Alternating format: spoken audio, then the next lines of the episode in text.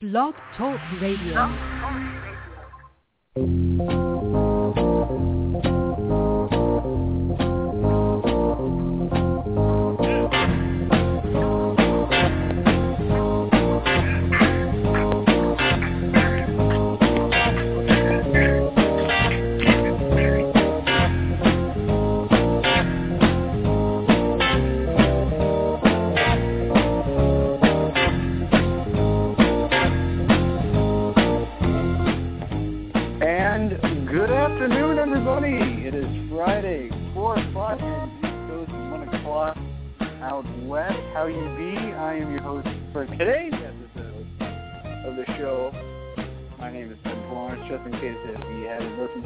Before.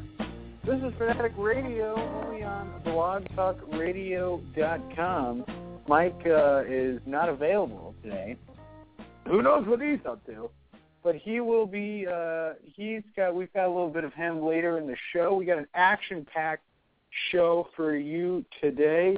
Uh we're gonna have an interview with uh, the professor of uh from uh, the AND1 Live tour. How good is that? Then we also later in the show, Mike will have a little uh discussion about uh, the US men's national team and uh continuing our discussion last week about Landon Donovan's uh, uh exclusion from the team. We also had an interview with uh, American University wrestler Kevin Ter- uh, Kevin Terao. So how about that? But we got uh, some great NBA playoffs action, uh, Stanley Cup playoffs. We know one of the teams in the Stanley Cup Finals. Of right now, we could know another one tonight. We could also tonight know one of the teams in the NBA Finals. A lot of good stuff happening in the world of sports right now. So if you want to join the conversation, Call now at uh, or anytime six four six five nine five three one three seven. And when uh, you hear the prompt of there's, Blog Talk Radio, press one, and then you'll next thing you know you'll be on the air. And that is it. Yeah. So we got a great show for you. Uh, as always, every week is an action-packed edition of uh, Fanatic Radio. Whether Mike's here, whether I'm here, either or, we got we always got good stuff for you. We will get to a little NBA talk, uh, Stanley Cup playoffs talk, uh, just a little bit. Uh, we will be, ha- as mentioned, we will having uh, the professor on shortly, and. Um, so first, I want to talk a little uh, NBA playoffs uh, while we're waiting for uh, the professor to get on the to come on the line. Uh, so tonight it's Game Six, Heat Pacers in uh, in the American Airlines Arena in Miami, and I and after the thrilling uh, conclusion of Game Five in Indianapolis, where the Pacers came back uh, and won it down the stretch. You know, they did just about any everything and anything they could for the Heat to um, get back in the game. They had a chance to either tie or win. You had LeBron James drive down the stretch, drive down the hole. May have had a chance for layup, dish it out to Chris Bosh for the three. Three did not go. And a lot of criticism of why didn't LeBron uh, going for a layup. I think they're if you're the Heat, you you go for the win. But we will continue that discussion uh, in just a moment. But we, as of right now, we are being joined by from the AND1 Live Tour. Excuse me for that, folks. Uh, Grayson uh, Boucher, more commonly known as the Professor. Uh, professor, how are you doing today? I'm doing good, man. Thanks for having me on.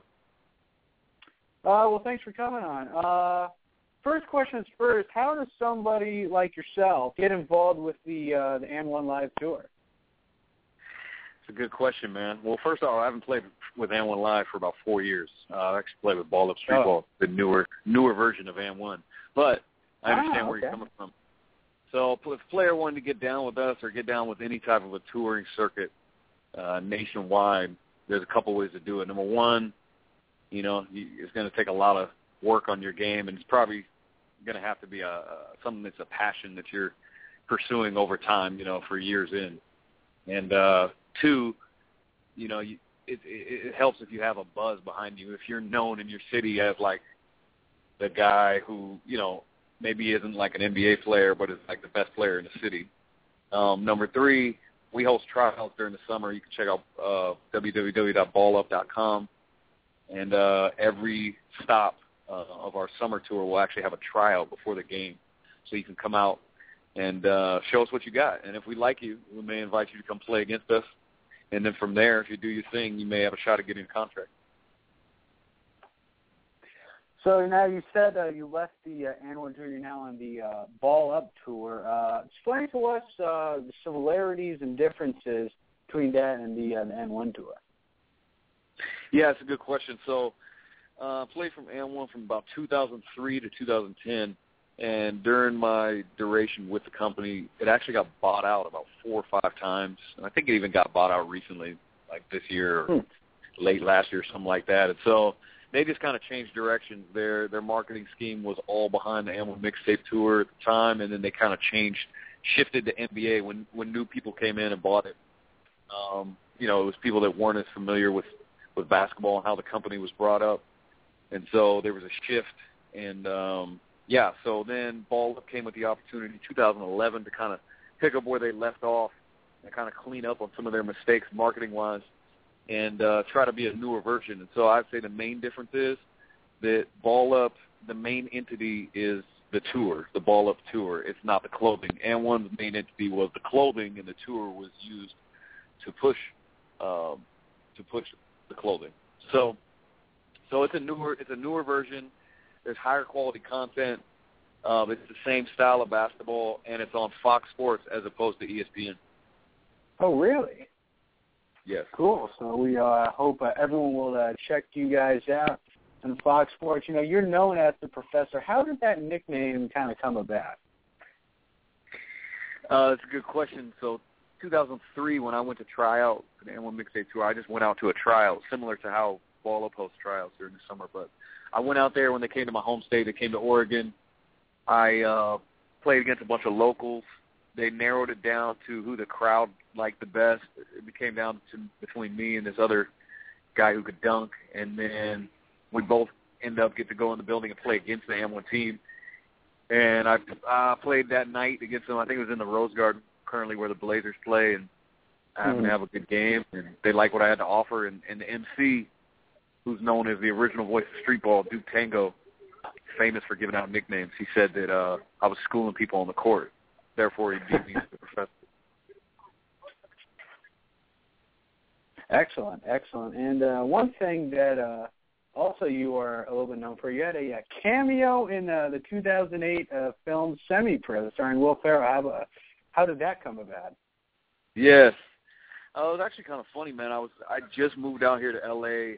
like late 2007 um, or mid 2007, and they were having an open casting not far from where I was living at the time. Uh, I believe it was out somewhere near North Hollywood.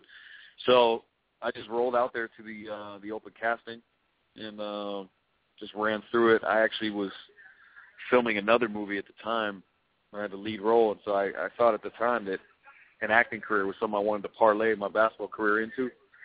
So I just went through this open casting, went through a bunch of regular drills that really weren't even hard. There was a bunch of people that thought they were good at basketball. There was there was a few good players, but for the most part, it was just a casual walkthrough. And then by the end, they were selecting players that they felt would be that body type would look like players did back in those days, and that also could, uh, you know, look skilled enough to fill a professional basketball role. And so when I got picked, you know, it was, it was awesome, man. I was excited. Got a chance to work with uh, Will Ferrell and Woody Harrelson, real cool guys, and to my amazement, I came to find that they actually were fans of street ball too. So it was awesome experience. Really? Yeah. Would you say would you characterize uh, uh, Ferrell as one of those guys as being that he thinks he's good at basketball, but he's not as good as he thinks, or? No, not at all, man. Cool cat, super humble. Uh, really, just you know, he admires the game and he, he likes to play it like casually, but he's not even Like he's not the type guy that would like come across Mhm. like he thinks he's good or even talk like that or anything. He was just happy to be out there with guys, you know, because there was like a few pros and stuff in the movie, and he was just happy to be out there with us. And uh, cool cat, man, real cool. Very cool. And also in that movie was uh, the great Woody Harrelson, who uh, one of his famous roles was in uh, White Man Can Jump. I, I suppose he can uh, run a little ball himself. Yeah, yeah, Woody's cool, man. Well, see, Woody actually plays on the regular. Like he really likes basketball. So, uh yeah, I mean, with Whiteman can't jump, I'm sure he he loves playing that role as he's a fan of the game and actually plays a lot in his spare time. So it was cool meeting him. Uh, got a chance to play with him a few times, even outside of the film. It was fun. We are talking with uh, the professor of uh, the Ball Up Tour. Now, uh, of all these years doing uh, tra- uh, these uh, traveling basketball uh, clubs, what has been like the more like crazy or bizarre places that you've uh, found yourself uh, uh, uh, playing ball and traveling across the world? It's a good question, man. There's been a bunch of ones that stand out that really were bizarre, just different places I never thought I would go. For example, one time I had a game in Bolivia, the middle of the Amazon rainforest. and then there was another time where we were in uh Angola, Africa, in the most third world place that you can even imagine. Um there's been another time where I was playing ball in uh Bali, which is like a little small tiny tiny island in uh Polynesia. It's uh excuse me, it's east of Australia. So there's a few places that were very, very random. I say those ones jump out.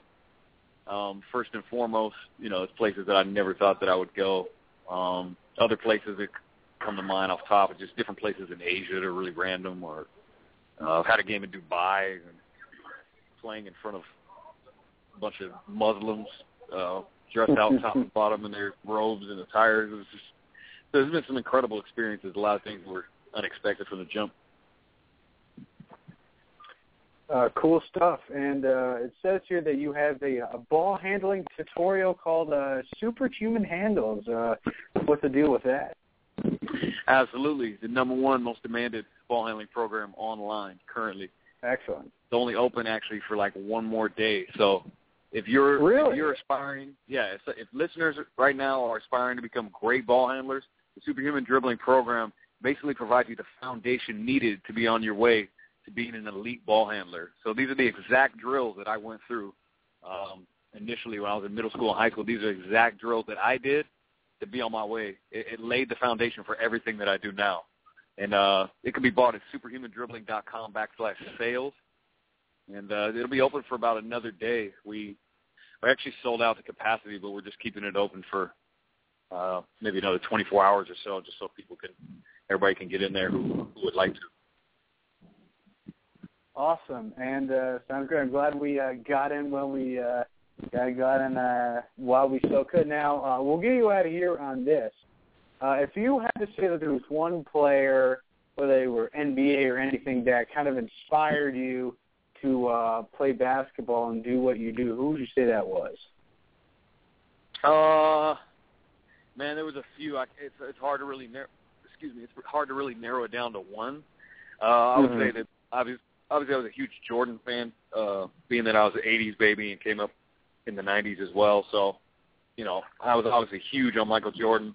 Allen Iverson really inspired me a lot too, um, being Mm. that he was still great, but he was also a short guy, so I could really relate on a lot of levels, and he played with a lot of heart, and so he was very, very inspirational too. So, if I were to name two people, I'd have to go Jordan and Iverson. All right, he is the professor of the Ball Up Tour. You can uh, follow the Ball Up Tour on uh, Fox Sports. Uh, professor, thank you very much for coming on Fanatic Radio. We really appreciate it. Thanks for having me, man. God bless. All right, all right, no problem. Take care. That was uh, Grayson, the Professor Boucher, uh, and uh, here on Fanatic Radio, and we're going to segue back to a little NBA talk. See what I did with that last question. We talked about uh, NBA players, but uh, you know, we talked. We were talking about the Heat and the Pacers. I really think that tonight in Miami, the uh, the Miami Heat are going to get it done, and they're going to advance to the NBA Finals. I really, honestly, would be surprised But the Pacers tonight on the road came out and defeated the Miami Heat. And I really think that LeBron, you know, it's we always talk about, you know, LeBron is the best player in the world. And it's very hard in the series, relatively speaking, when you to to beat a team that has the best overall player in that series.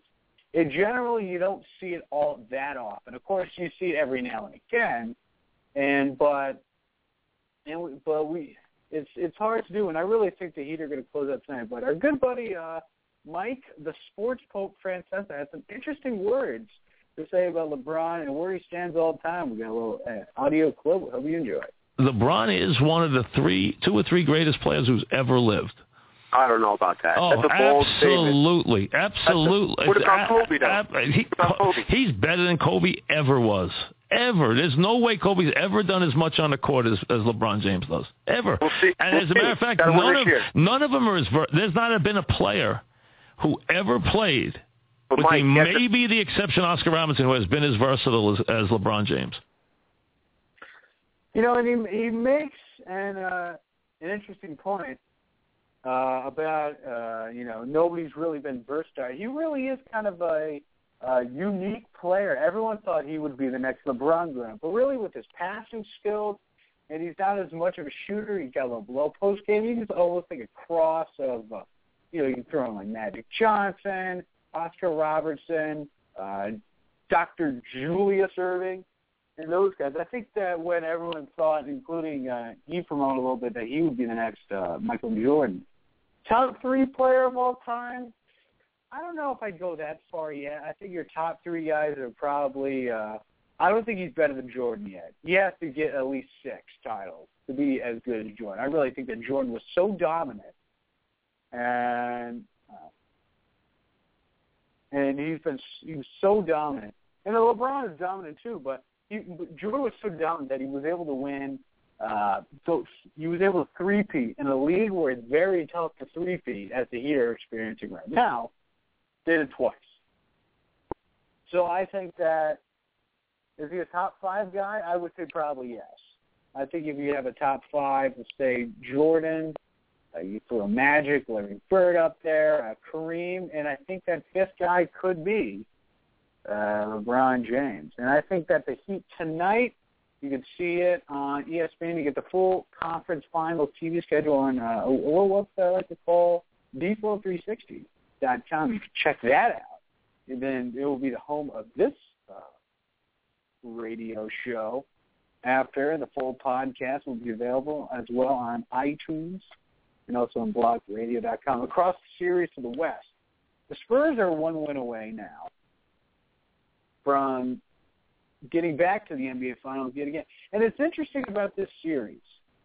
First two games, San Antonio, uh, the Spurs were dominant and they won very pretty handily and very impressively. And everyone thought maybe the Thunder can get one, or we could be cruising for a sweep. Then, just when we thought he was out for the playoffs, uh, Serge Ibaka came back from Thunder. And then the Thunder had two dominant wins in a row. But then last night, the series goes back to uh, actually our good friends down the River, Riverwalk the Alamo, where uh, Charles uh, Barkley says, "Creek, to Creek," and how and well, we won't get into uh, all you said about the lovely woman down in uh, San Antonio, but uh, we talk and the Spurs last night going back home, they dominated in Game Five, one by one by at least thirty. I believe it was uh, the final score. Let's pull it up here. Final score last night. Uh, wow, why, am I drawing a blank? Look at me and ESPN. You're, actually, SI.com. Pardon me. You're failing me. The Spurs. But anyways, the Spurs were dominant last night yet again. Their offense was able to do whatever they wanted. Yeah, they won by 28. If my eyes aren't failing me, which they have before, they are up by 28 when the game concluded. So the Spurs are now tomorrow night TNT. Um, they are now poised to get back to the finals, but they also haven't won a game in all of Oklahoma City for a while. I think we are poised because of how ridiculous the series has really been. I think we are poised for a Game 7. I think Thunder win tomorrow night. Game 7 will be Monday. And we know how the fans out there, including you, feel about Game 7.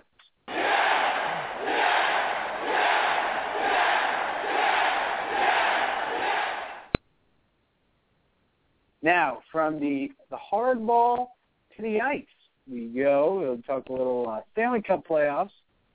The New York Rangers last night, they uh, were able to take out the Montreal Canadiens in a thrilling one nothing contest. Henrik Lundqvist stood on its head multiple times for the boys in blue, and the Rangers are now going to the Stanley Cup Finals. The first time since winning it 20 years ago, 1994, they won it over the Vancouver Canucks. And you look at this Rangers team. Last few years now, and it's interesting. Uh, we've talked about the Knicks and we talked about the coaching stick. We talked about James Dolan.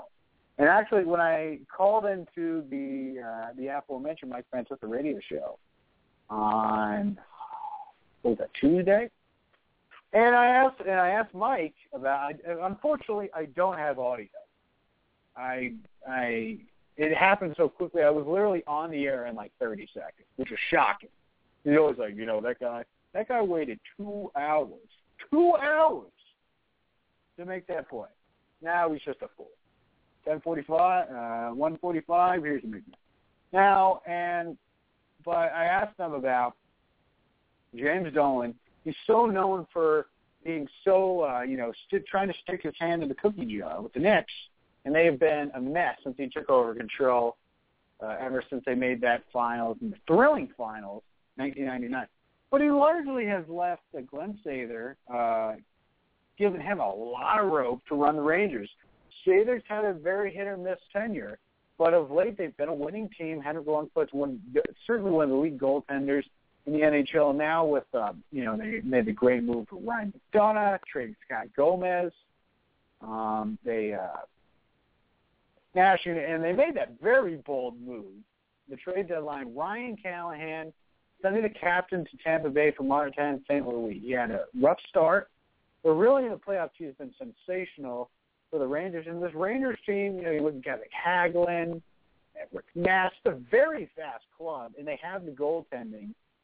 Uh, but they've been their offense has been really, really fun to watch, even if you're somebody like me that you know hates the Rangers. Ain't nobody got time for that. But and but hey, you know you got to give credit where credit is due. They're going to the Stanley Cup final. They will face the winner of the Kings Blackhawks series. Uh, the Blackhawks were able to stave off elimination uh, two nights ago um, by defeating the Kings in overtime. And now the Kings can close them out again, or the, the Blackhawks can force a game seven. And in my predictions, I know our good friends, the, uh, the more or less best fans in hockey, as some would say, the Chicago Blackhawks. I think the Kings are going to close them out. I think uh, now that they're going um, where's the game tonight? I think that the game tonight is in Los Angeles. Tonight, 9 o'clock start, NBC Sports Net, our good friend Kenny Albert on the call with uh, Joe Micheletti and Brian Engblom inside of the glass. So, but I think the Kings are going to win it tonight. But either or, I think this is going to be a tough series for the Rangers. Uh, the Kings have got awesome goaltending. Jonathan Quick is just as good, if not better, than Henrik Lundqvist and they play physical, so they can. They would be a tough matchup. The Blackhawks may be a team they want to play, even though with how loaded they are. Uh, Corey Crawford, very good goalie. He's a little underrated at this point, but he's no Lundqvist. But they have all the firepower the Rangers have. But they like to play up and down, kind of like the Rangers like to do. So regardless, the Stanley Cup Finals, uh, everybody uh, interest always ticks up a little notch when you have a New York team in the mix for whatever that's worth. But um, but yeah, so we've got some more great fanatic radio, more great radio action coming up on the way. We got a David Terao interview. We got Mike Gardner's rant. I know you guys are excited for that. But you are listening to the one and only Fanatic Radio here on Blog Talk Radio. Fuck. Fuck. Radio. It's Fanatic Radio. And whoever made the decision to give you this big fancy studio is an idiot. The reason you wake up on game day and put on your team's colors. Fanatic Radio on Blog Talk Radio. Just a reminder, on June 13th, Channing Tatum, Jonah Hill, and Ice Cube team up once again for 22 Jump Street. In 22 days. What's up, dog? We're back. It's more shocking, more explosive, and more satisfying. oh. How you doing? You were thrusting so hard I thought your hip popped out. Damn! 22 Jump Street. Film is not yet rated. It will be out in theaters June 13th.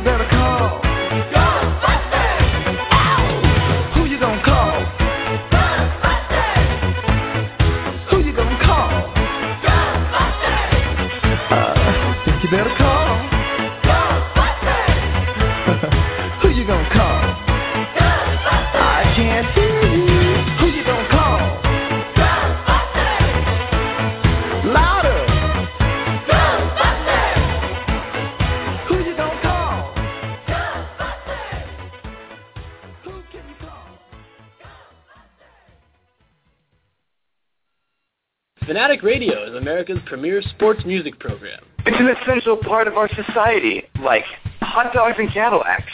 With Mike Gardner and Ben Florence providing unique insight from the wide world of sports. He should just retire so we can dip him in bronze and ship him to the Hall of Fame. Playing only the hottest music. The only thing we ever play on the show is Motown and R&B. And always striving for perfection. We're climbing the ladder to success escalator style. Yes! See for yourself. Check out Fanatic Radio only on Blog Talk Radio. Fanatic Radio. Even with the way they're playing, we could go undefeated. The reason you wake up on game day and put on your team's colors. Fanatic Radio on Blog Talk Radio.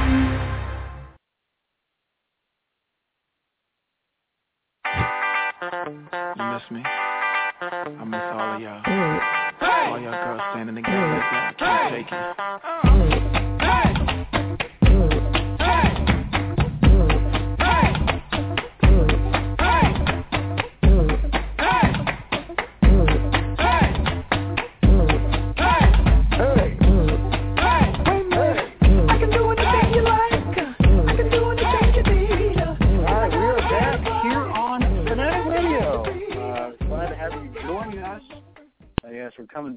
Commercial with little uh, Pharrell, Come Get It Bay. You've seen in Red Wing commercial, uh, Red Bull commercials, pardon me. And you've all seen the commercial for the NBA playoffs on TNT. You know, TNT, they did it right. They they didn't do a remix of uh, a song and throw in awful lyrics like uh, ESPN did with Pitbull and their coverage of the Eastern Conference Finals, which, you know, I actually kind of like Pitbull. Guilty pleasure, sue me. And I like Timber. Guilty pleasure, sue me. But um, I mean, they just. I mean, Timber. If you're going to use Timber, use Timber. Don't make this atrocious, um, atrocious uh, remake that is just. It's. I mean, come on. Let, let's. But let's be honest. It is. It is absolutely terrible. But on a brighter note, and one thing I forgot to mention, uh, this past weekend, greatest deaths weekend in the racing. If you're a race fan like me, Mike, a lot of million Americans as well. You had the Monaco Grand Prix. You had a, um, you had the Indianapolis 500, and you have the Coca-Cola 600. The Indianapolis 500 this year was won by an American. How about that? Ryan Hunter-Reay, the first American to win the Indianapolis 500 since Dan Wheldon in 2006. Uh, here's what uh, Mr. Hunter-Reay had to say in the wake of winning and drinking some of the famous milk. Uh, here he is. Checkered flag is in the air. Here comes Castroneves. He won't get there. Florida's Ryan Hunter-Reay wins the Indianapolis 500. It's a dream come true, man. I can't even believe it. I don't even know. It hasn't even sunk in yet, but this is just the most fantastic team. I mean, the support they've given me to give me this race card two years in a row to have a shot at winning the greatest race in the world. A dream has come true today, and uh, I'm a proud American boy, that's for sure. He is indeed Ryan Hunter-Reay, and I, I talked about this on B-Flow 360 about how this could be a big moment for a relatively big moment for IndyCar. Uh, a lot of people always talk about IndyCar. There, there's a, there are a multitude of reasons why it lost its lost in popularity and was eventually passed. No pun. Actually, yes, pun intended by NASCAR and stock car racing in general. But and for one of them had to be there not a lot of late, a lot, a lot of American stars. And it's interesting we talked about could Ryan be considered a out because he won the series in 2012. But let's be honest, there is nothing in IndyCar that carries the cachet like the Minneapolis 500. Um, that's just that's just the way it is. And now that we, for the first time in a while, this could help grow the sport a little bit. Now, relatively speaking, the, the, Ryan Hunter-Reay winning the 500 is not going to be the be all end all for Indy for IndyCar racing, and um, yeah, but a big win for uh, racers in America. A big win for Ryan Hunter-Reay, his first Indianapolis 500, and Jenny Green Racing. Uh, also notable uh, in that race, uh, Kurt Busch, who was doing the uh, Memorial Day Sunday double. He did Indianapolis 500, finished sixth. Never was competitive for win, but a very uh, a pretty good race for somebody who's never driven an IndyCar before. And then in NASCAR, he did not finish in NASCAR because his uh, engine blew up. So, have that at you will. But up now, uh, uh, weekly conversation with one of the top wrestlers on the American University Wrestling Squad, Mr. David Terrell. All right, now it's time for our weekly conversation as American University wrestler David Terrell joins us. He is 125 weight class. He is a two-time NCAA qualifier, a two-time EIWA podium finisher, and an NWCA All-Star Classic winner. The Flying Hawaiian himself joins us on Fanatic Radio, and taking a very unique approach to his uh, game of wrestling. So be it. Uh, apparently, was a state champion in judo. So, David, wanted to ask you, uh, how did how is it that you found judo? I sort of played around with it when I was younger, maybe like um, late elementary school, early middle school, and then started playing around even more with it in high school, and just a way to have fun, get some, uh, get a good workout at the same time, I guess. So, as a result, uh, how does it help you in the long run, or I guess with wrestling? It gives you a good deal of uh, spatial awareness. So, um, someone you know is throwing you or trying to put you on your back, you can sort of know where you are and you know get yourself back to your feet. So there must be similarities and differences with collegiate wrestling. Obviously, you are will be entering your third uh, official season as you'll be a redshirt junior. So, what are the similarities? What are the differences with NCAA collegiate wrestling? They're very similar in that they are both individual sports with weight classes, and they involve a heavy amount of grappling. Grappling's the main focus in both. Um, the differences are the uniforms. Uh, in judo, you wear a gi that you can grab, and then of course, singlet, um, wrestling, you wear a singlet, and uh, the rules are a little different as well. Um, judo is more focused on throws and um, on stand-up game, where uh, wrestling's more focused on takedowns and pins, I would say. But um, yeah, overall they're very similar, and they both uh, both have skills that translate uh, to each other. He's David Terrell, American University wrestler, 125 weight class, two-time NCAA qualifier. What are your goals looking forward? You enter your uh, your junior season, quote unquote, and you've got a lot of experience under your belt. So I guess going forward, the million dollar question is, uh, what are your goals? As far as um, wrestling goes, of course, you know, I want to see how um, well I can do and ultimately try and get that NCAA title. Um, academically, you know, I want to be an academic All-American for the next couple of years, and and uh, as far as career goals, I'm not totally set on anything yet, but I definitely like to at some point find my way back to Hawaii and see if I can uh, do something with uh, psychology there. So we'll see how that goes. And of course, it's interesting that your brother, uh, as Teague Moore announced, the 2014-15 recruiting class, Josh Terrell, a 125-133 weight class, he had a high school overall record of 120 and one. He became Hawaii's first ever four-time wrestling champion, four-time judo state champion. Ironically, some, uh, breaking some of the records that you actually held. But an interesting thing, uh, people always talk about coaching and the pupil and the and the professor. Teague Moore was a um, NCAA champion in the lightweight class as well when he wrestled at Oklahoma State. So what has Teague Moore meant for you as a coach developing your wrestling game? He's helped me evolve from just a wrestler who uh, does judo moves to a wrestler who can pretty much uh, do everything he needs to do to be successful. So it, in, addition, he, he's just a great example of um, what we need to do right and, you know, how we can be NCAA champs, so, which is the goal of course, American looking to get back to the uh, the wrestling pinnacle. A couple quick shout-outs for the wrestling team, as you guys were the ninth highest GPA in Division One, and your teammate Danny Mitchell named the NWCA All Academic Team. He was also an Elite 98 team. David Terrell, American University 125 weight class wrestler, he joins us on Fanatic Radio. Thanks again for taking the time.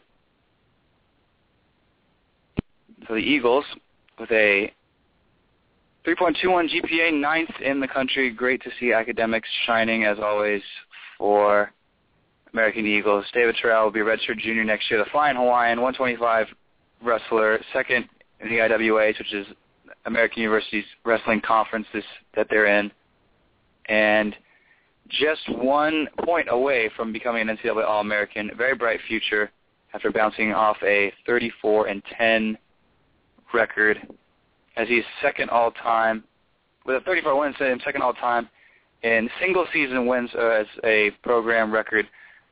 So a lot ahead for David Terrell. All right, so that is David Terrell. Pardon me for the incorrect pronunciation. His interview with Mike Gardner. I have no idea what that little music or audio is going on in the back of Terrell uh, during when he was speaking. But uh, yeah, so it's 4:40, 20 minutes left in the program. Go out and call into the show six four six five nine five three one three seven. Um, we still have uh, Michael Gardner's uh, men's national team rant. Know you're excited about that, but let's get to uh, let's get to the hardwood right now. Um, let's talk some b-balls. And specifically, let's talk about the Los Angeles Clippers. It appears that they may have a new potential owner at a hearty two billion dollars, and I believe that our next caller is that man who is poised to potentially own the Los Angeles Clippers, Mr. Jeff Parles. Mr. Parles, how are you? I'm good. I'm good, Flo. How are you doing on this uh, on this glorious Friday? Uh, uh, one one day before I leave the country for good, Flo. That's right. Uh, Jeff Parles, who is a, uh, the host of the uh, now the Overtime Live podcast on uh, KCOU out in uh, University of Missouri. You are where? No, you say you're you're leaving the country. Where are you going? Uh, I- I'll be I'll be in the uh, the great the great country of Italy uh, for the for the next month or so. Uh, uh, I'm learning learning about uh, about your your your boy Mussolini over there, Flo. Uh, well, I don't know where you're coming uh, with uh, that bit of uh, uh, little dibble dabble, but uh, let me let me ask you a question. You know, it's one thing that's been interesting. Uh, it appears that the Clippers may be in the process. They may be being sold right now. Uh, Steve Ballmer's got a two a record-setting two million dollar offer. Now think about this: the previous all-time high for a franchise being sold was the Milwaukee Bucks a few months ago for five hundred fifty million. We're talking not like uh, four times that. But also, what's interesting with Steve Ballmer, not only the uh, Seattle guy, um, and he came close to buying the Kings and moving the Kings to the LA. But he also apparently the guy that was going to run the uh, the operations there was Phil Jackson. How about that? Who's now running the Knicks. And uh, you're a Knicks fan, Jeff. What's your take on this whole uh, Steve Ballmer potential news? Well, I don't I don't know what you're talking about with the Knicks fan portion, but uh, I, I'll start with this. First off, when you're worth twenty billion dollars like Mr. Ballmer is, uh, two billion dollars is nothing, which is which is scary for you and me, Flo. I think obviously if we had two billion dollars, we'd never work a day in our lives. Uh, but uh, I, I That's not true. Uh, uh, well, I'll find. Uh, the one thing I will say, I, now I would that do this now, show. well, yes, they. You know what? This is I mean, this is fun though. This is fun. So uh, I, I, I'll say this about about Ballmer. I, I'm kind of I'm not surprised um, at the amount of money he ended up throwing at it, just because of how he's. I believe he's the third richest man in America, uh, only behind Gates and Buffett. Uh, I, I think that's the case. I may be wrong, and I know he's worth more Does than he Paul have Allen. more than Larry Ellison? Uh, he's him and Larry Ellerson are I think are close. Ellerson may have him beat, so he's either, he's either third or fourth. He, he's a, he, let, let's Uh-huh. put it this way: he's he's very very rich. Um, you could say that. and has more yeah, he, and has more money than he's ever going to be able to spend. Uh, so I, I hey, why not? Uh, that is two billion dollars. Again, if it was if he's, you're throwing that much money at it just because it's a Los Angeles team, yes, it is the Clippers. It is the team up until about four, up until about three years ago was notoriously awful in every sense of the word. But now you got Doc Rivers, you have Chris Paul, you have Blake Griffin, Paul and Griffin. Uh, other than LeBron James and Kevin Durant, they have to say at this point those two are on more commercials than anyone else. Uh, And we love they're easily they're easily two of the five most marketable guys in the entire. So uh, you know what? For for him, why not? Uh, it's a glamour. LA's a glamorous city. He said he's going to move on down there. So I, I, for for for Ballmer, why not? It's it, it's he's he has for tw- he's given up one eleventh of his fortune. That's that's for for a basketball team, that's well worth it. Let's talk some b-ball. I And we're Mike, talking, Mike uh, Green in the house. I like it. I like it. I know I we love Mike that. Green. We love that little audio clip from uh, our good friend Don Imus and the, the Imus and Morty program. But you know, and it's interesting. Everyone's like, "Wow, how could the Clippers be worth as much?" A, it is Los Angeles. It's that team, and not only that, you can make a case now. It's always going to be a Lakers town. But with the Lakers uh, about to struggle for the next few years, the Clippers are in prime position with two stars in their prime and a very good coach. And now you have an owner that's not a clown. That that team could basically run that, have a little run and run, uh, run L.A. You know what I'm saying? Well, well, I'm surprised that they didn't freeze the envelope for the Lakers to get the first or second pick. Instead, they decided to give it to your boy Dan Gilbert and his and, and his great son, who you love. Hey, God Uh, loves Cleveland because Cleveland rocks. And yeah, Cleveland Drew Carey never said anything truer in his life other than uh other than That's spin true. the wheel. Um, but uh, That's uh, it, it, uh, it was awful. Um, but uh, listen, listen. I, I, I, the one thing that I've been hearing the whole day with all the stuff that all the radio I've listened to, uh, it, it, it, this doesn't really dictate for me. Yeah, Ballmer throwing two billion dollars at the Clippers doesn't mean they're worth two billion dollars. That's right. Uh, it doesn't mean that. Uh, the Clippers sold for two billion dollars because Steve Ballmer, obviously, the, the, li- listen, Donald Sterling will never get will never get uh, shunned on the on his money. You know that. So We do know that. it- it- they obviously did sent the uh, s- gave him the wrong uh, uh, gave him a higher estimate of the team, and then Ballmer's like, all right, I, I want this. Let's give him two billion dollars so he makes sure he sells it to me and then he got it. Listen, uh, the the, the Dodgers sold for two point one billion dollars. Five hundred million of that right. was just the land and the parking lots that Dodger Stadium are is on. So uh, for Mhm. this, the Clippers have a have a don't even one don't have their own building. It, it, in, it it's split with the Lakers. Obviously, the Kings are a co-tenant as well, but that, that's it, it, it, nine, most of the other arenas in the NBA and the NHL are both Are like Dallas, the Stars and the Mavs play there, um, and, Yeah. and others, Philadelphia, um, if uh, Chicago, Chicago, they're they're co-tenants with hockey teams, so that's not out of the norm. But they're splitting the arena with the Lakers. Uh, Mhm. They have a, if I'm correct, they have a pretty mediocre television deal for an LA team. Well, they're, they're, I was actually about to bring that. Their television deal is expiring like either next year or relatively soon. That's another uh, uh, thing that uh, is so where the because that could be a potential windfall. Because as of right now in Los Angeles, there are four regional sports networks. You have the the, the long time one. You have Fox Sports West. You have Prime Ticket. Uh, if I recall correctly, Fox Sports West airs the Angels and the Kings. I think Prime Ticket owns the Ducks. I could be wrong with the hockey teams. Then you have uh, uh, Prime ticket is the Ducks and the Angels, I believe.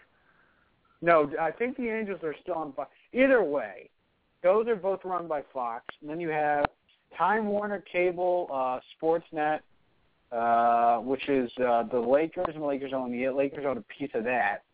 And then you have And the, and the Dodge. Time- what about the Time- Dodger network? Time Warner Cable Sportsnet LA, which uh, nobody has in LA, and that's only that's only the Dodgers. So you, it is it is right now uh, beyond New, New besides New York, and we, we can't really. I mean, New York is uh, technically also a three a four RSN town, but it's also because two are o- co-owned, and one well, is and also, and also, also with that, SNY has only the Mets. The Yes, Yes. Network has the Nets and, and and and the Yankees, and that's it. And then obviously everybody else gets thrown onto the MSG umbrella. So Yeah. uh, it, it is slightly different, though. Obviously, as I, I assume that's where you were going with that. Yes, exactly. And and also that's different is because you have two teams that are owned by uh, owned by uh, a in a corporation that owns their channel as well. But it's but that's what's interesting now. There's still the the sports TV rights bubble is not going to be burst, at least not until yet. Uh, at least not for a while. Now the Clippers, you have that, and now you buy a team. The rights are going to be worth a fortune, and or else you can take them in your own and start your own network, which I don't think they. I don't think they will. I don't think the Clippers long term can carry a network like that. But uh, we'll give you the final word. I, I tend to agree with you on that. Uh, I, I really, I, honestly, what what are the Clippers on right now? Uh, the Clippers are on. They are on. They're on one of the Fox. I think they're on. Let me let me pull this up. Los Angeles Clippers. They are if, if I'm on. if, I, I, if they're on one of the Fox channels, Fox should try to keep them. Yes, they're on. They're on Prime Ticket with some games also on Fox Sports West. They also have a little uh, uh, OTA deal if they're complex on either. But right now, Fox controls four teams, uh, three winter sports and one uh, uh, summer. Because they have Fox Sports West and they have Prime Ticket. Prime Ticket owns um, Prime t- Prime uh, Fox Sports West has uh, I don't know. We'll we'll discuss that another time. He is that guy from that thing, Mr. Jeff Parles. Thank you for calling into Fanatic Radio.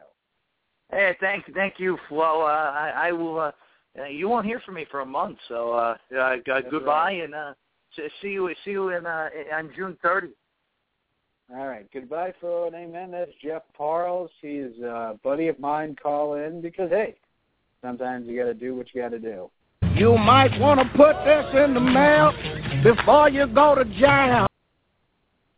And now we're going to go to, as uh, promoted, Mike's got a little soccer rant on the U.S. national team. I've actually not listened to this before, so this could be very fun. Let's take a listen. Thanks, Flo. Glad to be semi joining the show. Hope everything's going well here at Studio 111 as everything is well in D.C.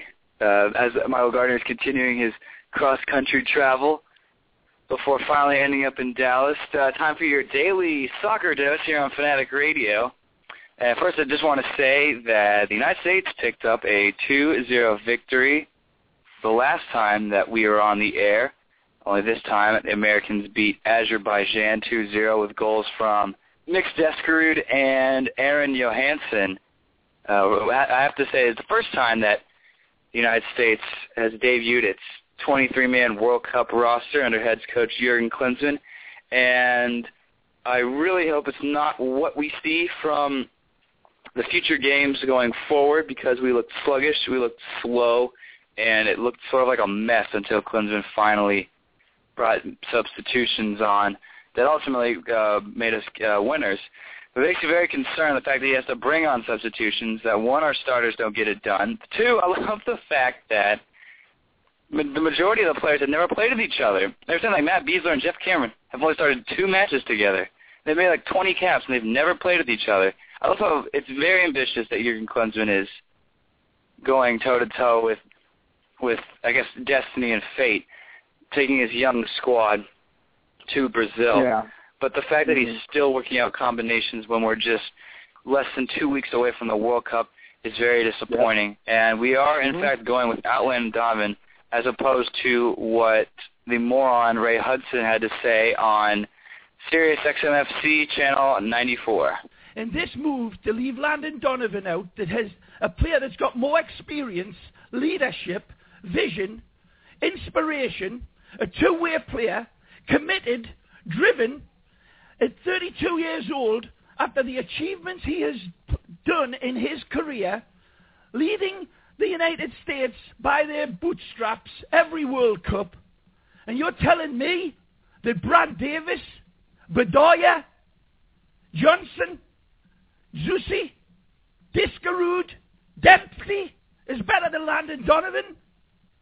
I'll tell you another thing. When you look at the Landon, the, the record that he is doing, and people can say, ah, it's all in the past, Ray. He's not playing well.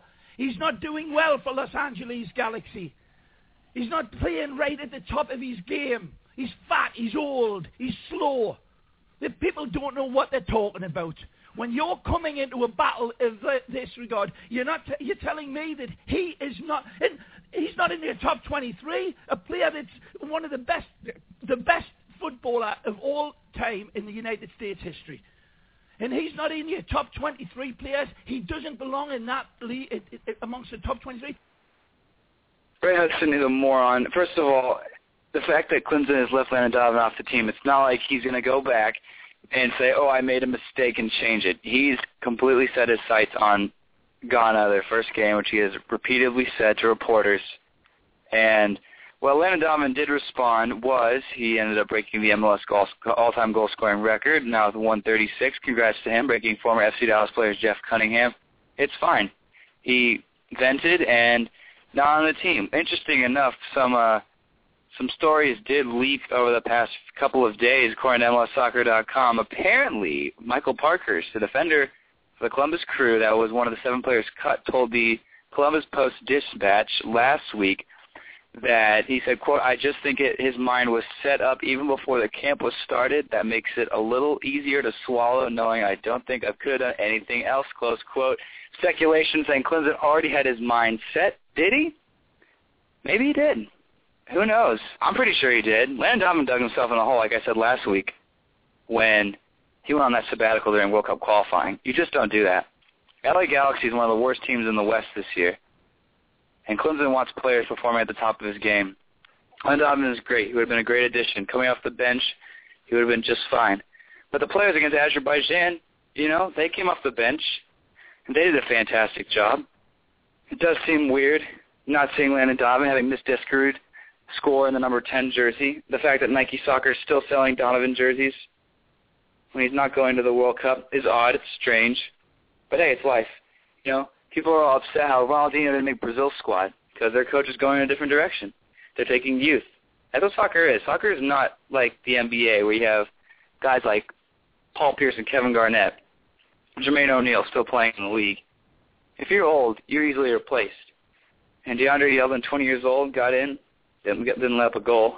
Curious to see what they do against Turkey June June 1st. But who knows?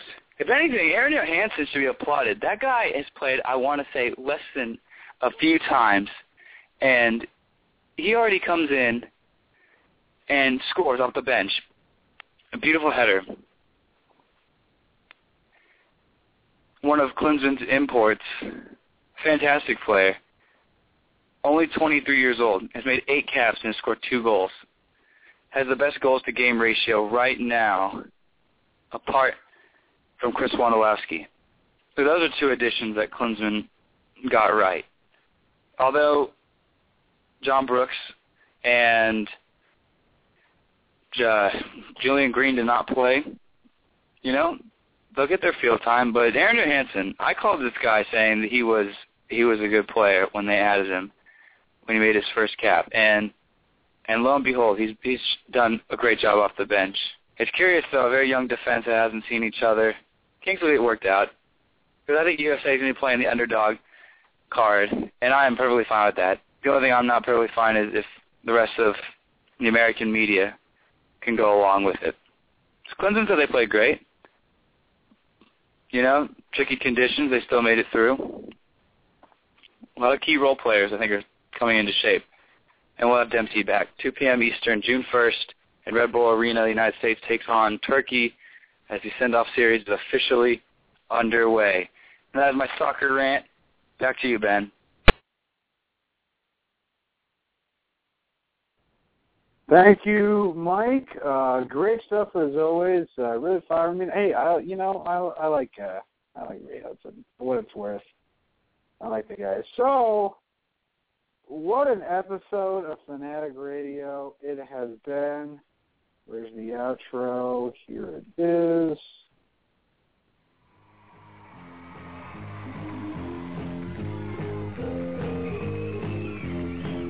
There it is. The outro scene. We always start with green onions, and we always conclude green onions 40 seconds lap. 459 till the top of the hour.